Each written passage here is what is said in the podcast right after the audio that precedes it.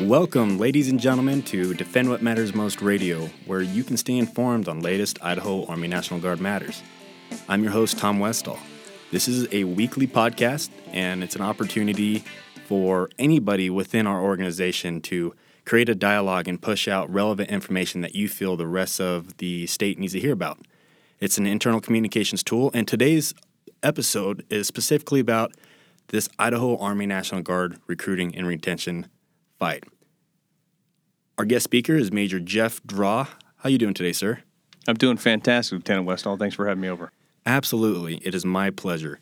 For those who are listening, Major Draw came over from the United States Navy where he flew helicopters for a couple of years. He wanted to settle down, came to the Idaho Army National Guard, saw the light. He decided to become a warrant officer, did that for a bit. He was asked to take a commission and take control or take command of a helicopter company. After that, he was selected as an AGR for the Assistant S3 position and recently he was promoted as a major to become the executive officer for the recruiting and retention battalion, and that is where he currently resides now. He has a bachelor's degree in marketing from Texas A&M University, and that goes really well with what he does within recruiting and retention and being kind of the subject matter expert for the branding and marketing strategy for the state. And he's currently um, doing the public affairs officer qualification course for AOC. So, needless to say, He's qualified and he's the right man for the job. Appreciate that. Sure. So we'll go ahead and just get started. Recruiting and retention is such a big deal right now. And you know, commanders and soldiers are expected to help with this recruiting and retention effort. But but why? You know, why is this such a big deal? And why are commanders and all soldiers expected to help? And how can they help? What is actually happening right now? So, to give you an idea, I want to just talk some numbers here. I've mentioned this in the past. We all heard it at the Tag Leadership event. We are losing, on average, 505 people a year, and that's that spans over the course of 10 years.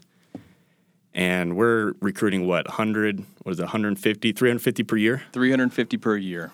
So that means that we are net. We have a net loss of 155 soldiers a on year average. on average Correct. a year, and those numbers span over the course of 10 years. Correct. Um, that's unbelievable. I mean, what else can we say here to put it into di- a different perspective? Okay, so so just to look at that, you know, looking at our 10-year historical trends, that that's that's pretty incredible. 505 people, uh, 505 soldiers leave every year. That's one sixth of our total in strength in the, Idaho Army National Guard that walk out the door every year. And we're only able to replenish on average about 350 of those soldiers per year. That's a net loss of 155 soldiers per year. That's why it's so important. So that equates to if, if you're a battalion commander and you lose 30 soldiers over the course of a quarter, Right. That's what, 1%. One percent of the in strength of the state uh, or for the Idaho Army National Guard. So if this continues, the G- General Goodale brought this up at Tag Leadership. If this continues, what could happen if we don't turn these numbers around? Well, there's a great possibility that we'll lose force structure in the state of Idaho, and and that's what we don't want. You know, in 2018, from from the latest information that I've uh, been told, 2018 is kind of the the year that they're going to you know snap the chalk line and reassess force structure organization throughout the uh, through 54 states and territories, uh, and and we need to we need to have our in strength uh, well into the 90s in order to save that force structure. Sure. That's why it's important. We want to save jobs, we want to save positions, and we want to save the guard. So, th- so there you have it, everybody that's listening. This is why it's a big deal. Here are the raw facts. We are losing soldiers, and it could potentially affect the manning in your organization, and that's not good. So, this is why everybody needs to help out. Here, here's another fact that I want to point out. So, uh, you know, uh, for the full timers out here, the technicians and the AGRs, our jobs are tied to the in strength and the force structure in the state. If we lose force structure, we lose AGR jobs and we lose a, uh, technician positions. So that's that's the meat and the potatoes right there. That's the important part. Sure, and you know it's something else, and that's also an economic impact. I just recently went to the Gowen Strong website, and they're talking about you know bringing in F-35s and building up Gowen Field because Gowen Field has one is one of the largest industries for bringing in money and job security to the state of Idaho. We are the fourth largest employer in the state. Forth, and we bring in somewhere in the neighborhood of about four hundred and fifty million dollars in total economic impact to the state of Idaho on a yearly basis. And I would assume, and this is just an assumption, that's going to go down if we don't turn these numbers around. That's correct. Okay, so after talking all these statistics, everyone that we're losing, I'm sure that it falls within certain tiers. Like, you know, you have people getting out before their ETS or people getting out after their ETS, people get sick or they do drugs. So, how, what defines our retention loss? Okay, so uh, to break it down, there are three tenets of the recruiting and retention mission. Okay, we have recruiting, which is the accession portion of our mission. We have attrition, okay and attrition is defined by the separation of a soldier prior to achieve prior to them achieving their ETS okay and then retention management and those are individuals who choose to leave upon completion of their contract or upon completion of their ETS they just either either either choose to reenlist uh, or they choose to leave and those are the three tenets, uh, and that's how it's divided into. So, so roughly, just to give you an idea, so our 10-year attrition, so those individuals leaving prior to their ETS, our 10-year attrition trend is a loss of 376. Now that goes into the 505 that we talked about earlier as a total loss per year, but 376 of those um, are attrition losses. Uh, the remaining 129 on average per year over the last 10 years are those individuals who choose to ETS. So let's talk about the attrition trend analysis, okay? Of those soldiers who are getting out, let's say before their ETS, what comprises of the most of that? What is the biggest bulk in, of reasons why soldiers are being discharged prior to their ETS?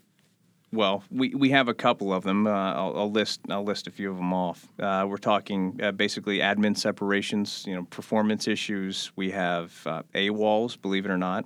Um, some UA, so positive drug UA um, findings. We have a lot of them uh, in the attrition category. ISTs.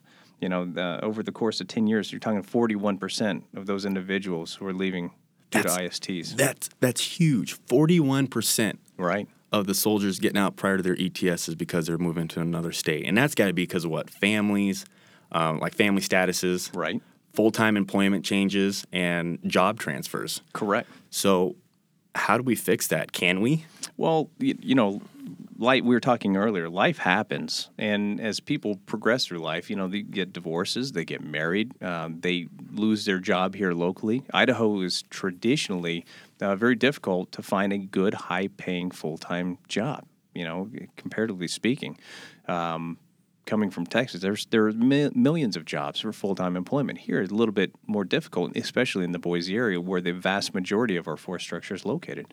Um, and, and, then you know you have uh, job transfers. That's another big category that we see that you you can't help that in some cases. You know, I'm experiencing it firsthand as a commander.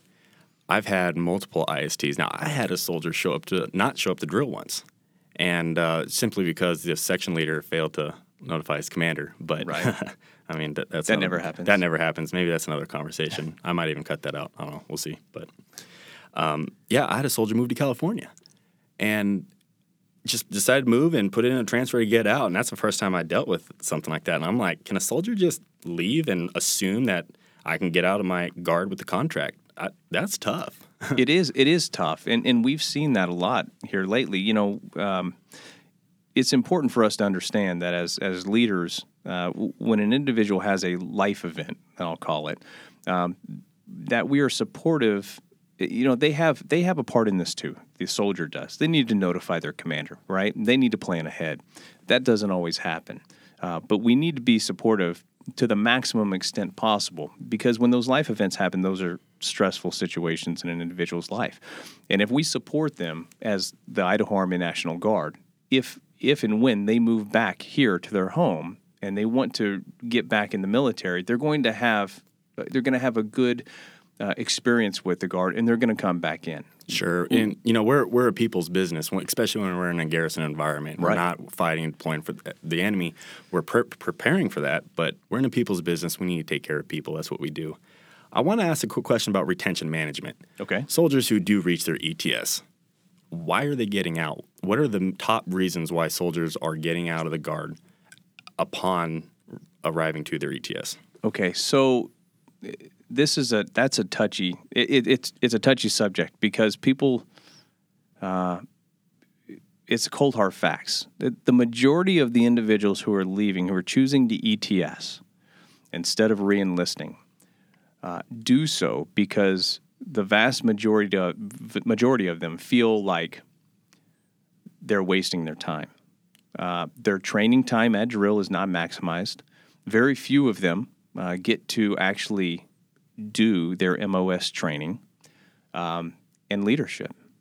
It really is. Yeah, they the generation today, and we'll, we'll talk about it more. Generation Z uh, and the younger generation, uh, they have a need to know why. So we're asking them to do something. We're giving them orders to do something, but we, as leadership, do not do a good enough job at telling them the why. As soon as you let them know why they're doing that, they jump all over it. And I think some of this is time management as a leader. You only have two to three days to train and work your soldiers to do the job that they signed up for. Right. And we all know all the administrative stuff that we have to do on a drill weekend kind of consumes our man hours, right? How does a commander balance that? I mean, I'm experiencing it now. It's so hard. It's gotten to the point where I have to say, you know what? I think we just might be doing a convoy instead of doing the safety brief this month. Right. And, you know, if that's a hit I got to take. That might be a hit I had to take. I don't know. But I got soldiers getting out because they're saying I'm not doing my job. It's hard. We need to focus on, and this is my little soundbite. We need to focus on the. If you're an officer or if you're in leadership out here, you need to focus on the guard experience. You need to look at it from the perspective of, the, of that M-Day soldier who's driving halfway across the, the state in the middle of the night to make it to drill who makes $350 for the entire drill week and spending half of that on Red Bull and gasoline to get to drill, right? And they're going to be sleeping in barracks. They, they forgot they didn't have enough money to get uh, change that tire before they left. They forgot to get a haircut. They only showed up with one boot, and they you know and they get to drill. They're trying the best they can given their particular circumstances, but when they get here, they get crushed. And, and I'm not saying we have to have standards, right? We have to have standards. We have to have expectations. But all I'm asking is look at it from the perspective of that young M Day soldier. Sure. Yeah, that makes sense to me. And it's tough. Like I said earlier, it's tough. I think what's important, though, is as a leader, you get paid that extra paycheck. You got to spend the extra time to prep and plan and do that little bit of extra work for your soldier, even if that means you're doing it outside of drill. Absolutely. So, okay. I want to talk about qualifying applicants. Okay. So, we're all expected to, you know, preach preach the gospel and bring people into the Idaho Army National Guard. Me as a soldier, I might go to the local subway. In fact, I've been trying to get a gentleman at the subway down the street here to join the Army National Guard for a year now. I think I think he's getting close, but good. What do I need to look for? I mean, I, maybe I might even be wasting my time with this soldier if they're not even qualified. So how does that work? Okay, so we have a process. Uh, it, it's a qualification process that we utilize, and uh, we use acronym Apple MD. Okay, and I'm going to add a T on the end of this as well. So I'm just going to roll through it real quick. Uh, the A stands for age. What is their age? Right? Are they you know they listen? Are they younger than 35 years? So um, th- 35 years. 35. The there there are waivers, especially because we're ramping back up. Right? We're we're increasing in strength. There are always waivers. Okay, but you're looking at you know less than 35 years of age. Okay, physical condition. Are they in? Do they have decent physical condition? All right, it's hard to. Yeah, you're not going to have them go out there and run a PT test, but do they look like they have their you know all their faculties. Use, use common sense on right, that. Right, use common sense on that. Uh, P is the prior service. Okay, do they have any prior service experience? That's that's fantastic. It's a great starting point. Asking if they're prior service. L stands for law violations. Obviously, uh, a lot of a lot of our applicants, I would say, sixty to seventy percent of our applicants require some sort of waiver these days, whether that be medical or moral or legal. So when I'm talking to somebody and I'm kind of checking them out to see if they're qualified, is it? I mean, am I expected to be like, "Hey, you've been to jail"? Absolutely. I mean, as part of that, as, as part of that organic conversation with them, just ask them, you know, ask them some background questions. You know, what's their story? What do they want out of life? You know, what what have they done? You know, where where do they want to go? What are their particular skill sets? Um, let's talk about their education. That's the E, right? Let's look at their uh, education. See what we can what what programs they qualify for. Uh, M, marital status. Are they married, divorced? You know, uh, do they have, you know, Are they a nuclear family? Do they have three different kids in three different states? You know, you have, are they going to require a family care plan? What are the extenuating circumstances? D or dependents? How many? You know, then that that feeds right into kids and and parents if they're if they're caring for parents that are uh, that have that requirement or not. And then let's let's talk T, uh, tattoos. That's a big that's a big issue for us right now. Um, anything on the hands, anything derogatory, racist, uh, anything on the neck or the head, anything that would be exposed outside of uh, their uniform uh, will require a, a, waiver. And in some cases, it just aren't going to be able to get in. So there you have it. Use you know use those qualifying tools to see if we bring in the right people because time is huge and we want to be efficient about the pe- people we're bringing in. If you do have somebody you think is qualified, talk to your battalion recruiter or give recruiting and retention a call and get them in contact with somebody. Absolutely. And let me put a plug real quick. Uh, right here on the iPort, right on the front, under the branded logos, there's a folder uh, called Branded Logos. Um, branded logo files right there on the front page of the iPort.